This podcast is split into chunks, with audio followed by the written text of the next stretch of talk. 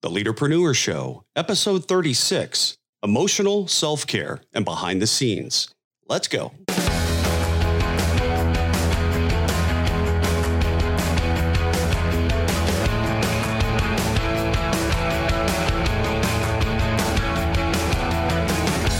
Welcome back, my friends, to The Leaderpreneur Show, the podcast for leaders to deepen their knowledge while exploring an entrepreneurial journey of their own.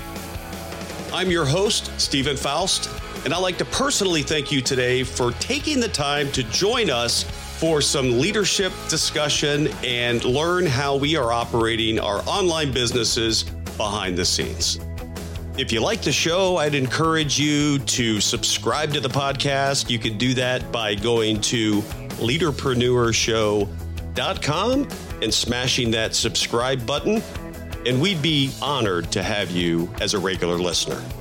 Today, as always, I'm joined by my great friend, my co-host. He's Michael Tanner. Michael, my friend, how's it going this week? Steven, I am good as always. What about you?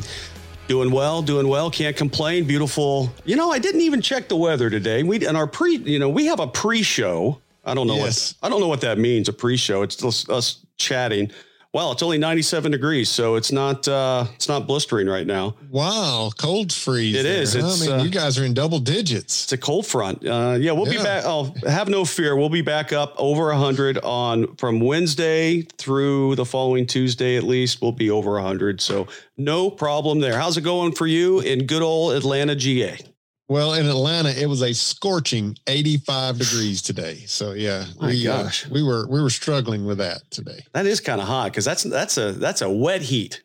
Yeah, exactly. Yeah, I mean, I didn't look to see what the humidity was today, but I'm always assuming it's in the high seventies or yeah. so at least. That's great, and uh, yeah, I'm glad glad to be on again this week. And I know in the month of June we're covering a different topic around self-care. And last week we talked about physical self-care. I thought that was a, a exciting and revealing episode for me. I learned a lot, as I always do in these discussions. And this week we're moving on to a different topic here in episode thirty-six. What is it? Yeah. Last week we talked about the fact that, you know, you and I are not uh, in any shape, form, or fashion athletes. And, uh, uh, you know, we talked about how uh, our uh, physical routines are, are have been Uh, limited to stretching and massages and things like that. Um, hopefully our emotional care is a little better than our physical care. So today we're going to talk about emotional self-care. Uh, I thought we'd talk about, well, why is that im- even important that you take care of yourself emotionally? And then we'll share with our audience, just from, from the two of us, just some tips or tactics, if you will, around how do we maintain a good emotional uh state of being uh, as a leader. How's that sound to you, Steven? Sounds like a plan. Looking forward to it. Let's rock and roll. Good deal. Well, let's talk about the importance of emotional self-care first. Let's, as a leader, why is it even important that you, uh, you know, that you worry about your emotional self-care? Uh, first thing I'd share with you here in, in terms of the importance is just, just the fact that as leaders, it's critically important that we make decisions, we the, the things that we say, the things that we do, our behaviors, even our attitudes, they're, they all are rational actions or thoughts or decisions or behaviors rather than emotional, right? You don't want to make a decision emotionally. You want to make a decision rationally. Um, this wasn't in my script, but just a couple of days ago, I read an article from a good friend of mine. He's a financial counselor. And he was talking about uh, for all of those people that got out of the market a month ago or two months ago, man, they they they were acting emotionally because the market went down, and emotionally they got fearful and they sold. And now uh, I think the numbers he said, now a lot of folks that bought stocks two months ago are now at one hundred seventy-nine percent now, two months later, right? And so that's an example of making a decision emotionally rather than think through things rationally and, you know, look at the graphs, look at the numbers. And through the history of our market here in the United States, it's improved over time, right? Um, it, it over the long course. And so that's just an example of you want to be sure that you're, as a leader, behaving rationally and not emotionally. And so in order to ensure that, you've got to take care of yourself. You've got to take care of your own emotional state so that you can ensure that you're behaving, acting, making decisions rationally as a leader rather than irrationally or emotionally. What do you think there, Steven? Yeah, when when you talk about the stock market, it brings up a couple things um, that that happened uh, this week with me. Well, first of all, w- with the whole coronavirus and and what the market has done, we the market, I think, bottomed out. I'd say, I don't know if it's the peak of the virus because I don't even know what, what or when that was, or if mm-hmm. it's even here in reality. But when I, I think the, the public fear and the public concern was at its height and the market got to its lowest, it dipped below twenty thousand, the Dow, right? It was nineteen and change, right? nineteen, high nineteens. And just yesterday, I, or Friday, I believe, uh, closed over twenty-seven thousand. Right. twenty-seven thousand right. at the peak, at the peak before any of this coronavirus, when the economy's humming along, it was at twenty-nine thousand. It had peaked over thirty during a trading period, then dropped back down. It never closed over thirty thousand, I believe, but mm-hmm. let's just say twenty-nine and a half thousand. And now we're all the way back up from nineteen to twenty-seven two or twenty-seven one or something like that. And that's crazy to think right. about the volatility. So the emotional volatility that people go through. And it brings me, you know, I, I went to um, a little, a little, uh, uh, I don't know, it's it's a, it's a bar, they have food and all. It's right near nearby where my day job is. And a buddy of mine, good, really good friend of mine, C F O friend of mine, uh, we used to work together, and he's, um, he's, he's doing a couple side gigs, and he is doing, ready for this, he's doing some day trading. And I'm like, what are you doing, man? Yeah. So he, we're sitting we there gamble. We're we're sitting there at this uh, local brewery. We're having a little little brew there. Uh, it's some homemade stuff that they do and supporting local businesses. And and he's telling me, he, he said, yes, Steven, I've been day trading and I've been sitting at the kitchen table. And he said, today, for example, I was in and out of the market in two hours. And um, he's got a bucket of money that he plays with, mm-hmm. and he goes in and he goes out. So he's a C F O. He's a financial guy, right? He's got his whatever methodology and formula. I would be a, a wreck trying yes, to figure that too. out, right? But, you know, he's got the controls, the stops. If it dro- drops below X percent, it stops and sells. And he, so he limits his downside risk and and all that. But he's, he's that's his deal. He's a finance guy. But it just makes me think about the emotional state that people go through that are different. For me, I'd probably be a nervous wreck. For him, this is a very methodical calculator calculation-based event. So mm-hmm. the moral of that is, in my view, is if you have one hundred people at work, chances are you have one hundred different levels or versions or definitions of what an emotional state is. And what's emotional to you or I may not be emotional at all to someone else, and vice versa. Someone else could be in total freak out mode, and you and I are looking at each other going, I don't get it. That's just a problem. Work through these six steps and that's going to solve, right? So you can't take for granted that everyone is like you, right? You just can't do it, which makes you have to think about, think about that and the way you interact, the way you solve problems, the way that you, again, as human beings, we all think and operate differently. But these are the considerations that I think about from a from an emotional state of mind, especially at work. And this is a twenty-four seven deal here, emotions. But we're talking at work right now with leadership. It's something to really consider. Yeah, totally. I, I totally agree with that. And, and you know, we're going to get to some tips and, and tactics a little bit later. And I would say that some of these tips and tactics work for me. Some of them will work for you. Some of them will work for our audience. The important thing to recognize is some, you know, what you were saying. There are different things that impact us different, impact our emotions differently, right? Um, some people can watch the news all day long and, and not get all twisted up about it or worried about it. Other people, they watch five minutes of the news and they they think the world is ending, right? There's, right? So you just got to recognize those things, because you're right. We all, you know, we're emotionally different creatures. Uh, and so we got to recognize that. But it's important as a leader, again, that we recognize what does get us all spun up emotionally so that we can control that as leaders. So again, that we'll be acting rationally. But second to that, second reason that it's important that we as leaders control our emotional state. And, and if you want to go back in, into the archives of this podcast, if you go back to episode twenty-three and twenty-four, Steven, you and I, we talked about having difficult conversations, and we also talked about having uh, our conflict resolution as a leader.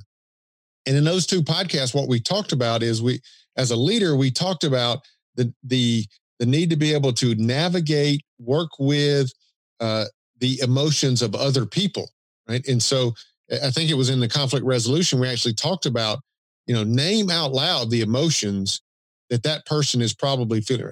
Look, I got to imagine right now you're feeling angry at this situation, right? And so we as leaders, we've got to be able to work with and manage the emotions of others as well at times. First of all, we got to recognize how they might be feeling emotionally, and then we've got to work with that and manage that. There's no way that we can do that if we're not managing our own emotions to start with, right? I'm not going to go into a conflict resolution situation, and if I'm all angry and frustrated and I'm not managing that myself, then I'm not going to go in there and effectively navigate that conflict resolution and, and tone down the anger and frustration in that other person if I haven't first done so in my own emotions, right? And so that's kind of the second reason that emotional self-care is so important, is because, yeah, you've got to manage your own emotions, but as a leader, you got to be willing or, or able to uh, manage the emotions of others as well. Absolutely. It, it goes without saying. It's with, as in so many things in leadership, if you can't demonstrate being effective and influential yourself, then chances are you're not going to be able to help others through similar problems. So you've got to, it, it's kind of like you said last week, Michael, the oxygen mask falls from the, from the top, from the little overhead thing on the airplanes. Mm-hmm. It falls down. You've got to take care of yourself first, so you are in a position to take care of others later. No difference with emotional self-care and helping others in times like, because As I as I just said a, a few moments ago, what's emotional to you may not be emotional to them, it, or more likely, there are emotions across both or across you and your team, but they may be at different levels, right? What's less of a concern to you is more of a concern or an emotional uh, feel for them because they don't have all the facts, maybe. They don't have all the detail, maybe. And it's going back to these right. prior episodes where we talk about the clarity and communication, making sure that people understand not just do this because I said do it, but do this. Here are the reasons. Here are the benefits. Here's the why. We want to understand that. And once you understand more of that, the chances of it being an emotional response or an emotional sense, those are going to be, uh, I think, mathematically just lower and, and reduced. So the moral of the story here is make sure you check Not to check your emotions, because emotion in and of itself is not a bad thing. It's it it's part of being a human being. It's part of being who we are. But it's making sure the way you display your emotion, the way that you have it impact and influence the decisions and interactions you have with your team members and with different teams. Those are the important points here. And if you can do that, you're just you just have that other that additional notch in your tool belt that some leaders don't have, which is an ability to balance their emotion and how they lead others in the organization. Yeah, totally, totally agree there, Steven. And and I, I, I think and I hope that we have convinced our audience that emotional self-care is important. As a leader, it's super, super important. You've got to behave rationally, and you've got to help navigate the emotions of others, and therefore you got to control your own. I think what I'd, I'd like to do now is is kind of move into what are some of the tips and tactics that you and I use to best maintain a good emotional state in our leadership. And I think the first one I would mention here, and I've I've mentioned these before in our podcast. I think I mentioned it back when we talked about ego and and how do I keep my ego in check, things like that. But I'm a big fan of what I call mental triggers. Uh, and these are just, uh, for me, they're typically just little little questions or little sayings that I will say to myself. Sometimes I'll even say them out loud, but I'll say to myself such that they they trigger that that mental awareness of whatever the situation. And, and as it relates to my emotions, the little trigger phrase that I have for myself is, what am I feeling right now? So, and I, I will, you know, throughout the day, I'll just, especially when I know I'm, uh, I'm either in the middle of, or I'm about to go into a situation where um, my emotional state is, is critical, then I'll ask myself that, right? What am I feeling right now? Maybe I'm going into, uh, I'm about to go into a meeting, and I know I'm going into a meeting, a one-on-one meeting with a, with a member of my team. And this is a, it's a bit of a reprimand meeting, if you will. Maybe it's a performance review type meeting. And I, I know that I'm going to, uh, you know, have to reprimand this person for poor performance or something like that. It's really, really important before I go into that meeting that I ask myself, what am I feeling right now? And, and I, I need to ask myself that so that my mind will, will tell me, well, here's how you're feeling right now. Uh, and then I can, I can take the action necessary to make sure that I'm managing that, right? Um, so for instance, in that situation I just described, I would ask myself, well, how, how am I feeling right now? And the answer is probably going to be, well, I'm, I'm rather frustrated right now. The, the emotions that I'm feeling right now are frustration, because, you know, this is the third time I'm having the same conversation with this guy. And I'm getting kind of tired of having, have, having to have the same conversation. And so I'm feeling pretty frustrated right now. Having said that now to myself, now I know, hey, take a deep breath, relax. Look, frustration, if you go in there frustrated, it's not going to get any better than that. And it'll just turn into an argument with this guy. So just go in there with the facts, go in there with the data and the examples and the facts, and just lay them out for him unemotionally, just rationally. Here's the information related to your performance.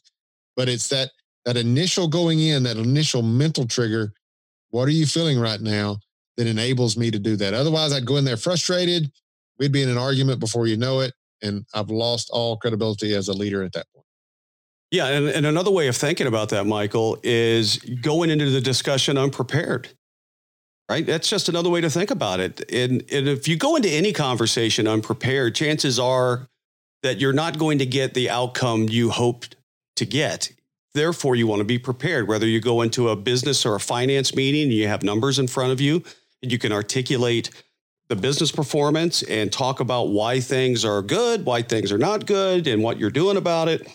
The same goes here with the emotional side and the emotions that you're feeling as a person going into a conversation. Instead of the numbers in front of you to be able to articulate that, you have taken this inward Uh, you know, inward look at yourself in the mirror to say, how does this situation make me feel? And then how do I take that and frame it in a way that gets us to a productive outcome in the conversation? Your point of, if it's a reprimand or a performance conversation, you go into that knowing that that's going to probably frustrate you a little bit, just because you can anticipate how that conversation might go.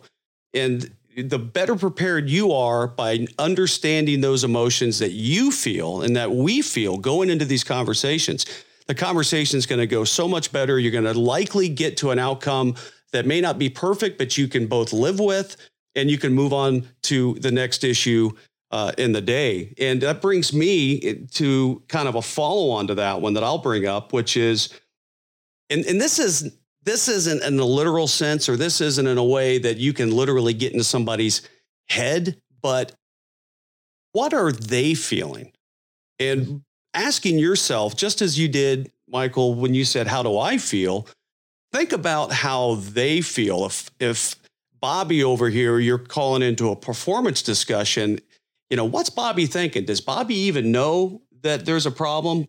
Well, if folks out there are following our guidance and doing one-on-ones and doing all of those things, there won't be any surprises, right? There won't be any surprises with Bobby. But if if Bobby comes in and maybe he's not fully aware of a performance issue, or he's not fully aware of a behavior issue, and you can anticipate how would that make you feel if that were you. And we've had an episode on that actually about kind of, of I don't know what episode it was, but it was about anticipating how your team feels and and being able to get in front of that. It's the same thing here, but you do it from an emotional standpoint. We know how we feel. How does Bobby feel? And if you can get ten, twenty, thirty percent accuracy on just what they might be thinking, you're going to have a much better conversation, better dialogue, better give and take, and you're going to get to an outcome that is successful. And successful can mean a lot of different things, but you're going to get to a place that's successful. And it's important to frame that up both on your side and with Bobby, who may be coming in for something that's not up real positive, and anticipate that so you can then use that to uh, have a very productive conversation. Yeah, you know, super great point that you make there, Steven, around uh, being prepared for a conversation or being prepared for a presentation or whatever it might be. Uh, and so often, I believe we overlook our own emotional state, our own emotional well-being as an element of that preparedness. So you you make a great point in that if I'm going into a meeting with someone, then I'm probably going to have all the data, all the information, all the history, all the, you know, I'm going to have all of this factual data and information. But too often we go in with just that. And yes, from a data standpoint, we're prepared, but from an emotional standpoint, we may be not prepared, right? And so I totally agree with you and love the idea of include emotional preparedness in your preparation for a one-on-one meeting or a presentation, whatever it might be. Uh, include that emotional state as a part of being prepared as well. That's a super, super great tip.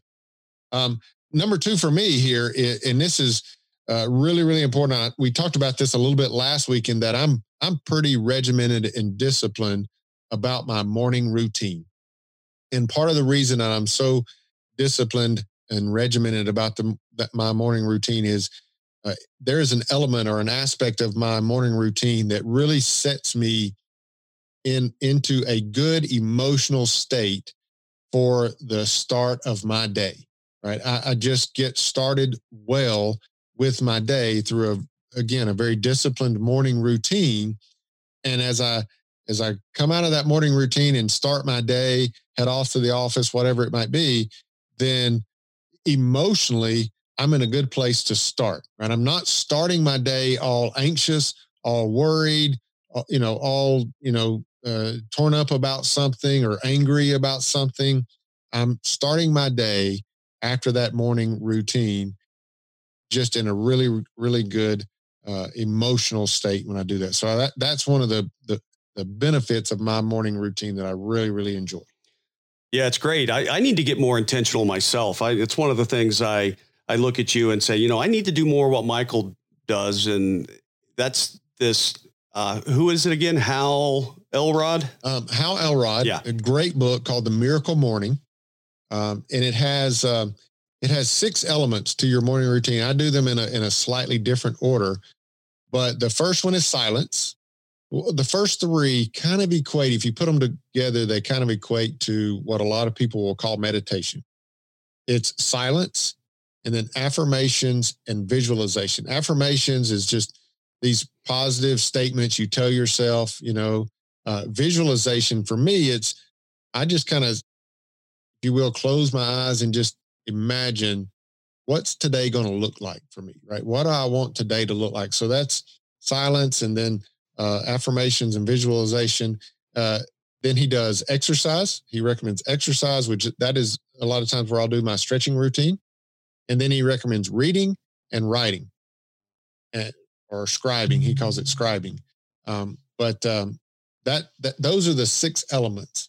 And if I'll do those without letting a whole lot of outside interference come into my morning routine, then I start with a great mental state, or emotional yeah, state. Yeah, it's it's great. I need, I need to do more of that and be more intentional about that. And I think that would help me a lot just in my emotional state and bring some balance to me. And I know it all started last week with our discussion on getting good sleep, and it's something that I that I think about as well. If you have good sleep and you wake up refreshed, chances of you being in a better predictable emotional state throughout the day is, I would think, naturally higher. And it's something that that's important. So your point, your point is great. And I'll, I'll take a little different slant on that. So good morning routine, uh, routine is awesome. And then just from an emotional standpoint, and this is uh, from a guy that I've never mentioned before, good old Zig Ziglar. Uh, have you heard of him? I've never heard of him. You never no. heard of him? No, I, I follow. I follow Zig Ziglar. Well, yeah. That's exactly the way Zig would say it. He's from L A, Lower Alabama. And uh, so Zig would always say, and when he first said this, I think it was on uh, See You at the Top or Over the Top where I first heard it. You can go back and, and listen or read those books. They're great books. But but Zig would say, and I subscribe to this, is the first interaction you have in the day sets the tone for how your day go. And I think of that as emotionally how your day go, because and then it's kind of like a, a, a pink Buick. If if you if you look for a, a pink Buick, you're going to see them everywhere, right? Right. Uh, if you're not looking for one, you never see them. It goes with goes with a lot of things in life. It's about our observation. It's about our mindset around that. And when you interact with someone, it gets you in this, is it a positive mood or a negative mood or a neutral mood? And that can tend to stick in, as you say in the South, stick in your craw. Yes. Is that the way you say it? I know exactly what you're okay. talking about. Yes. That'll, you got it right. That'll stick in your craw is all day long. So if you, for example, I go to work in the morning, I walk in the door and I'm immediately met with a person who's telling me about a delivery that's not happening and about, you know, why so-and-so didn't do this right. And it's, you know, now I'm just thinking about that. As much as I would love to tune that out and go, okay, I'm not going to let that affect me. You can't unsee things. You can't unhear things, and it will emotionally affect you in some way, shape, or form. And you have to be able to manage through that. Now, on the flip side, I show up to work, and the first thing I hear is something that phenomenal that happened. And, uh, you know, Johnny over there was able to get a job out in half the time, or we exceeded our target on something, or Uh, we had a big win in another part of our business. Now that's setting the tone with a real positive kind of injection of that emotion for the day or uh, for the morning or for that first interaction, which can then carry me through some of the ebb and flow of the day. So what I would say to folks out there, if you're listening to this, just be intentional. Think about how do you position yourself intentionally to control the first interaction you have of the day. Look for the positive, seek that out. And when you do that, you're going to be injected with some positive thinking, some positive feedback that's going to get you jump started and have a more positive, generally a more positive outlook on the day without having to be bogged down with a bunch of negativity. What do you think, Michael? Yeah, no, that's super important. And that is why I, again, I'm just so really disciplined about my morning routine and And and doing that even before I leave the office is because, you know, to your point, we can't always control what's going to happen when, when we get to the office, right? I, I have the best of intentions when I get to the office of uh, early. One of the first things I like to do is just kind of walk around, say hello to people and just, you know, just uh, a little bit of chit chat, if you will. But who knows what I might get met at the door with someone that's got some really, really bad news, like you were saying. And if that happens on top of, I've had a really chaotic morning and, you know, I'm, I'm already showing up to the, to work in a, in a bit of a, you know, with anxiety a little bit and I'm, I'm already rushed and all that. And then that guy meets me at the door and's got bad news. Well, it, it just snowballs, right? It just gets worse and worse and worse and worse. Uh, but while I'm at home, before I ever leave my house, I have a lot of control over those outside influences uh, getting me into a bad emotional state. So that's why uh, just so disciplined about that morning routine, because I agree with you, it's probably not going to get better than the first, you know, few minutes or first interactions or whatever of your day. Um, and for that reason, a part of, next bullet I have here, part of my morning routine is I do not allow, and I do this throughout the day, not just in my morning routine, but I do everything I can not to allow negative things or things that worry me or or things that anger me. I, I do everything I can not to allow those things into my mind and, and into my life. You know, right now during the whole COVID nineteen pandemic we have all over the world, and then here in the United States, we've got the, the, the riots going on in the various cities. And it would be easy for me to sit and watch the news of all of that and just really, really get angry about it, get all torn up about it, get worried about it. And if I get up, if I were to get up one morning and watch about a half hour of the news, then yeah, I'd probably get to the office and I'd be in a really bad mood, and I, I'm probably not going to be a really good leader. But my morning routine, I don't allow any of that. I don't check my, I don't allow my phone. I don't check my email. I don't, um, I don't look at social media. I don't turn on the television for news. I don't do any of that because I don't want any of that to, to come into my mind and and. and wreck my emotions while I'm in the middle of this morning routine trying to prepare myself for the day. Uh, and even on my commute into the office, I don't listen to news radio. I listen to podcasts on the way into the office.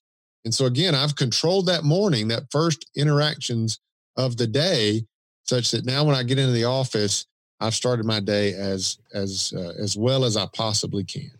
Yeah, and this goes to show how different people have different kind of views on emotion, right? I am a news junkie. I love watching news. I listen to news going into the office. I listen to podcasts. I listen to books. I listen to, you know, just stuff randomly. And I just don't let the news overly affect me because, you know, by default, when you turn on the news, they're sensationalizing right. most everything, right?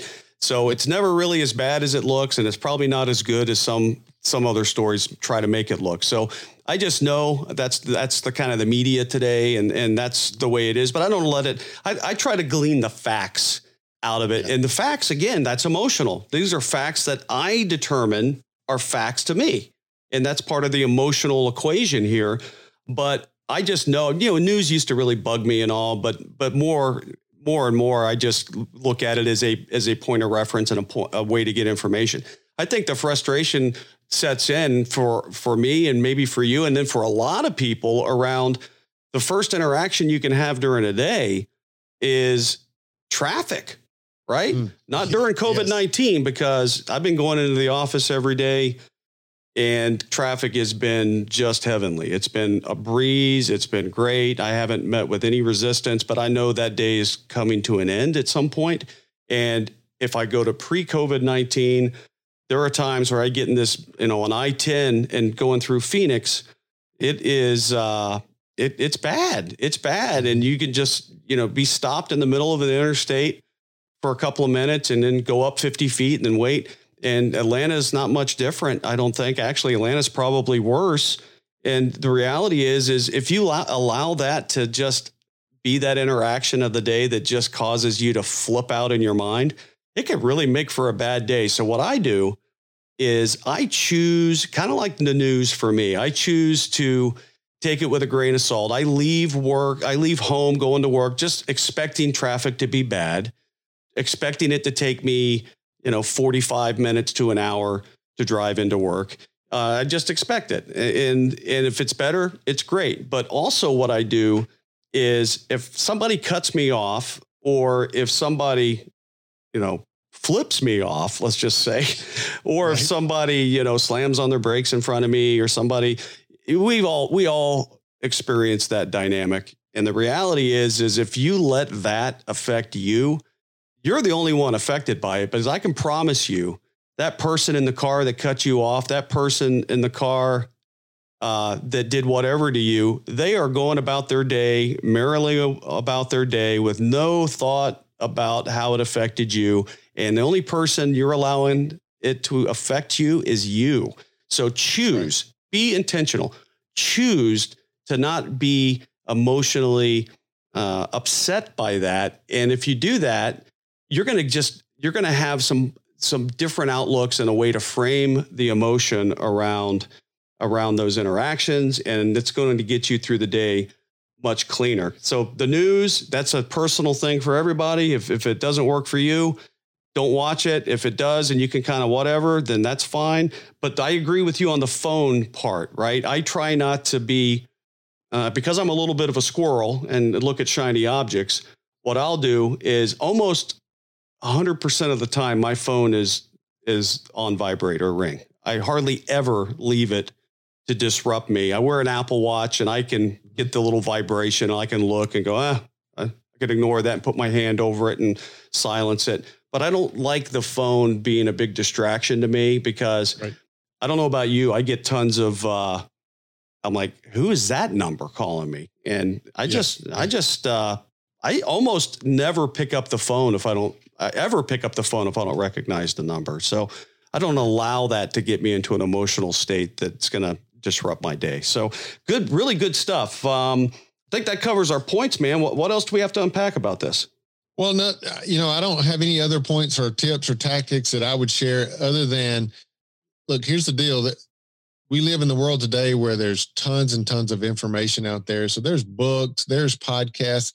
Um, there's lots of resources that you can use around the idea of emotional intelligence.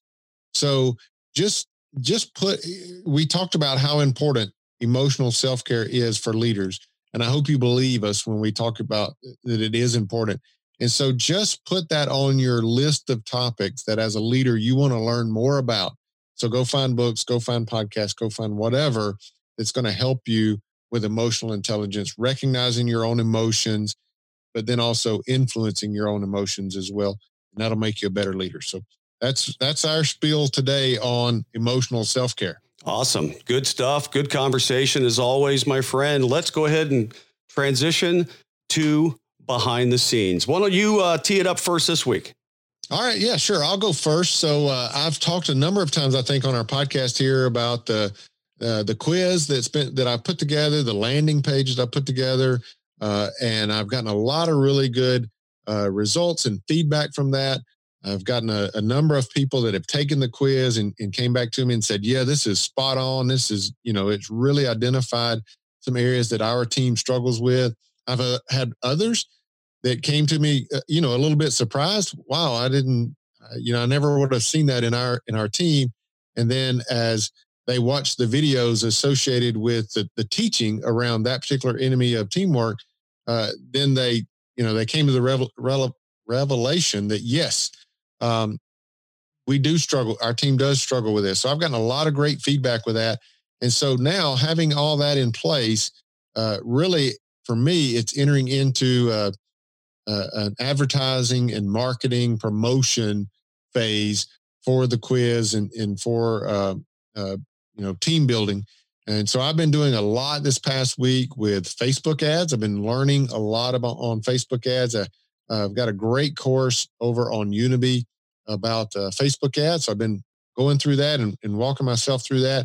I've uh, experimented with a few Facebook ads to, just to see what the results would be, the different audiences, different, um, you know, video ads versus image ads and things like that.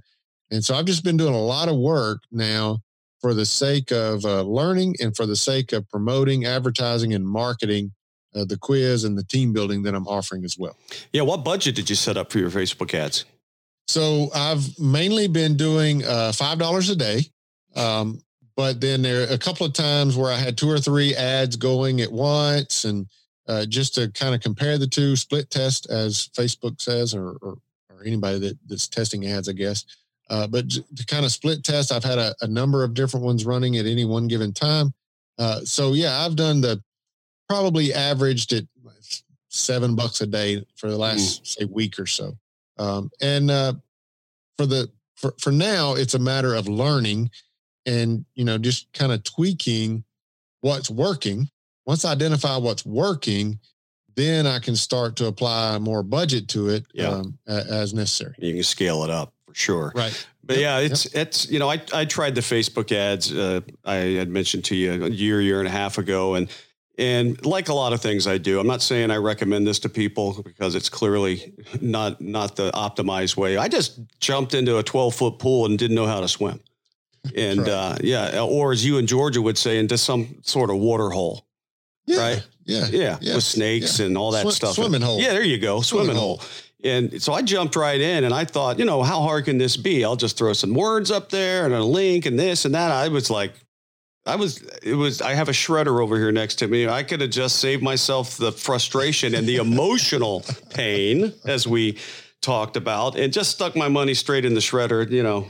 And so I'm, I'm really encouraged by uh, you doing this instead of me, because I've had this kind of going to the dentist bad experience with Facebook ads, and I'm looking forward to uh, learning. So this, this Udemy course that you took, was this one that you just kind of looked and saw the ratings, saw how many students were in it, and kind of used this and I'll try that one? And it, or was there another way?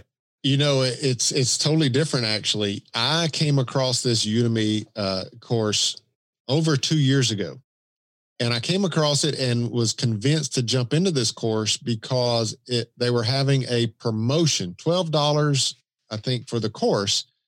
Um, and, And if I recall correctly, I think the ad for it, the twelve dollars ad and all, talked about, you know, that this, uh, I don't know if it mentioned that I would be a beta tester or something. Anyway, but it, early adopter, maybe it mentioned or yeah. something like that. And so I looked at the course two years ago, a little over two years ago, and it had a few, um, you know, sessions in the course, but I thought, oh, this is lacking a, a good bit. And so I, I put it aside. I, I didn't need it at the time e- either, but I put it aside. I haven't even looked at it. Uh, and Now that I needed it, I, I went back and I searched through some of my history and I found it. Since then, they have really, really built this course out. I don't even know what it sells for now. I, I don't even know if I can, how I can find that out uh, in Udemy, uh, but they've really, really built the course out now. I got it for twelve dollars, uh, you know, two years ago. I got to imagine it's a couple of hundred dollars now because it's got enough information in it. It's probably worth it. It's been a really, really good course, but I got into it just because it was cheap two years ago. Yeah, and that's the the whole beauty of Udemy. And I have, I probably yeah. have a dozen courses that I've signed up for on Udemy, because here's a rule of thumb for everybody out there that are still that's still listening: never pay full price for a course on Udemy, because yes. it used to be Udemy, and I've listened to a lot of podcasts from people that are Udemy people and all, but it used to be a, a few years ago, or maybe even less time than that, that Uh, Udemy had tons, and you know, it's it's National Pizza Day, so they're going to have a sale, right? So there was a sale all in, in perpetuity. It was it was all the time, and they're ten to twenty dollars, right? Here's a course, three hundred ninety nine dollars. Uh, it's, it's ten bucks, fifteen bucks. So a never pay full price for a course on Udemy unless your timing and, and need is so critical. But now they've slowed that down.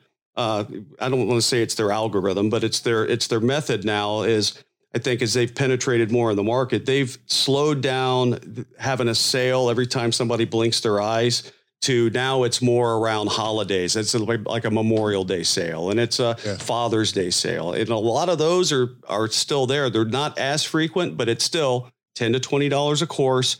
Hold out for a course that way. And another thing about Facebook that I've heard on a lot of podcasts, and I'm, I'm sure you've heard this, is is that the algorithms and the and the nuances of Facebook advertising change frequently. Right.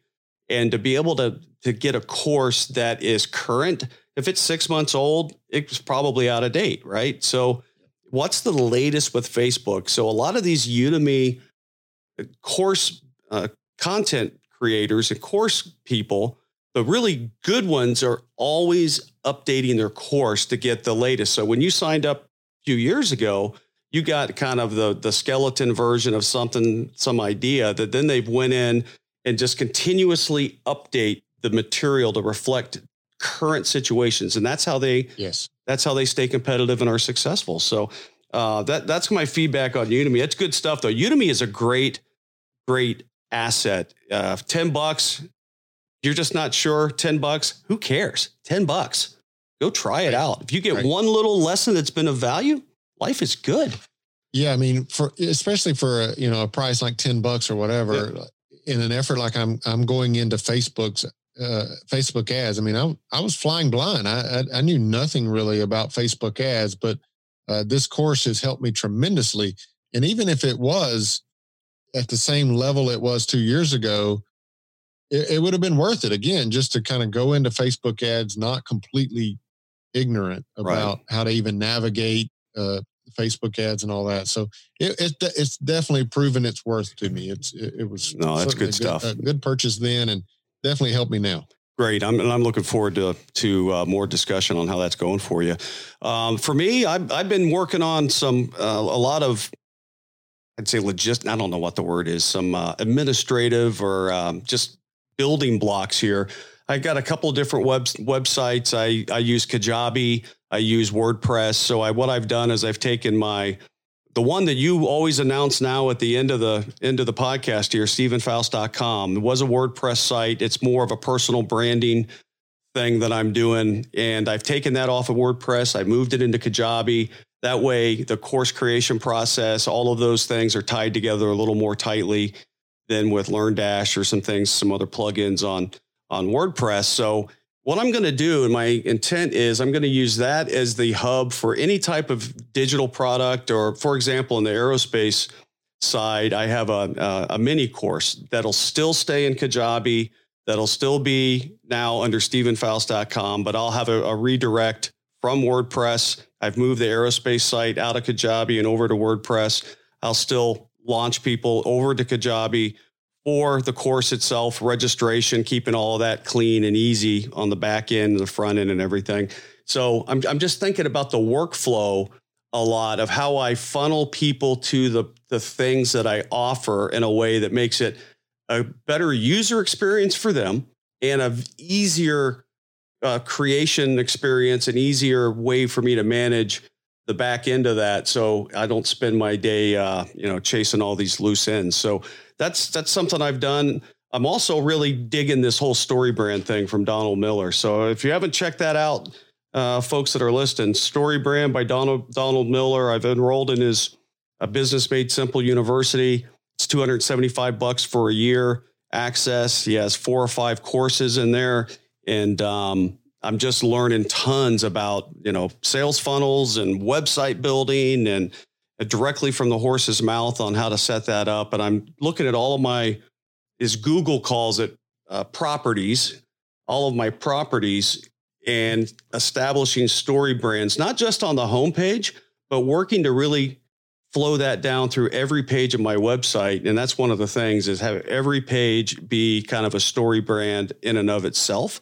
And I'm finding that to be, uh, A, kind of hard to do because I have to sit and really think about it. And they, he has some great workbooks and things to to help with that. But I'm um, getting a lot of value out of that. And it's just really making me think differently about how to attract the ideal client for the specific thing that I'm attracting them for, whether it's the Army Promotion Point niche site, whether it's, um, uh, you know, something on a more personal brand, something like that. So where it's aerospace, uh, it, it it's really helping to craft the story. So I attract people that I'm most likely to A, serve, and B, yeah. uh, maybe serve them more deeply in a paid relationship if if it goes that way. So that's what I've been working on, my friend, and um, yep. just enjoying it. I, I like the sausage making and, and and bouncing around a little bit with tools, and we're doing this on Zoom, and I'm I'm off of GoToMeeting. I'm off of Squadcast. I'm off of all these things, man. I don't know. I'll find something else for next week. I'm sure. I'm sure you will. Well, I mean, I, I think it's a really good idea. I'm a big fan of the whole StoryBrand thing as well. And you know, here's the deal: uh, advertising, marketing, promotion—that's not in the wheelhouse of either of us. You bet. Right? And so we've got to go and find, you know, all the, the good resources to help us do that. And, and I definitely believe that StoryBrand is a, uh, by Donald Miller is a, is a, a really, really good way to, to help us translate what we're doing into something that, that can become, you know, marketing and advertisement and promotion for the services and the products that we do. I mean, you know it well enough. I mean, uh, Donald Miller, what he does is he, he, he basically gives the secret sauce of a movie, right? A movie follows a, a, a, a pattern. Every movie that we love and enjoy, it follows a pattern. And so what he does is he translates that for people like you and me who are not advertising experts. Right. He translates that in such a way that we can take the service that we provide, the problem that we solve, you know, the product that we have, and we can turn that into a story that, uh, that follows that pattern such that people see it, recognize it and uh, and want to buy it, want to want to interact with us, want to engage with us. So yeah, uh, I I think it's phenomenal. You've you've latched onto that StoryBrand and using that. I use it as well, and uh, I'm glad it's out there. I'm glad that resource is out there for people like you and me. Yeah, where it's just not our strength. Well, I'm hoping that uh, I'm going to get all this Facebook knowledge off of you and and and our mastermind group.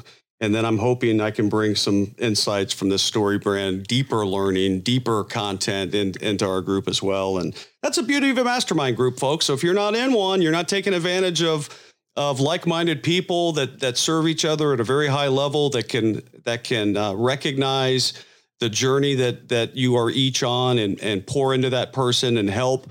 Then you're really missing an opportunity in life. And that's how Michael and I found each other. Just yep. uh, randomly uh, a year ago, and man, it's been a year, uh, a year ago. And then we've added um, uh, Heather to our group. Yep. And it, I tell you, it's, it's changed my life and it continues to change my life. And you should be looking for something like that yourself. So you want to button us up, my friend? Yeah, let's do that. So uh, calls to action. So today, uh, again, I hope Steven and I have convinced you your emotional self-care is important to your leadership. So take some of the tips and the tactics that we shared with you, implement those, but just add emotional intelligence to your list of topics that you want to dive into and learn more about to make you a better leader. So again, I hope you, you understand the importance of emotional self-care. Uh, for our show today, this is epi- episode number thirty-six. So head over to Leaderpreneur Show dot com, Leaderpreneur Show dot com, episode number thirty-six. You'll find the show notes for today's podcast. Episode number thirty-seven, next week, we're going to be talking to you about mental self-care. Mental self-care will be next week, so don't miss that. For all things Steven Foust and all of his leadership, his promotion points for the Army and all that, you can find that at Steven Foust dot com. And as always, for me, you can find everything that I'm doing over at Credible Leaders dot com. Until Steven and I speak to you next week again about mental self-care, be blessed and lead well.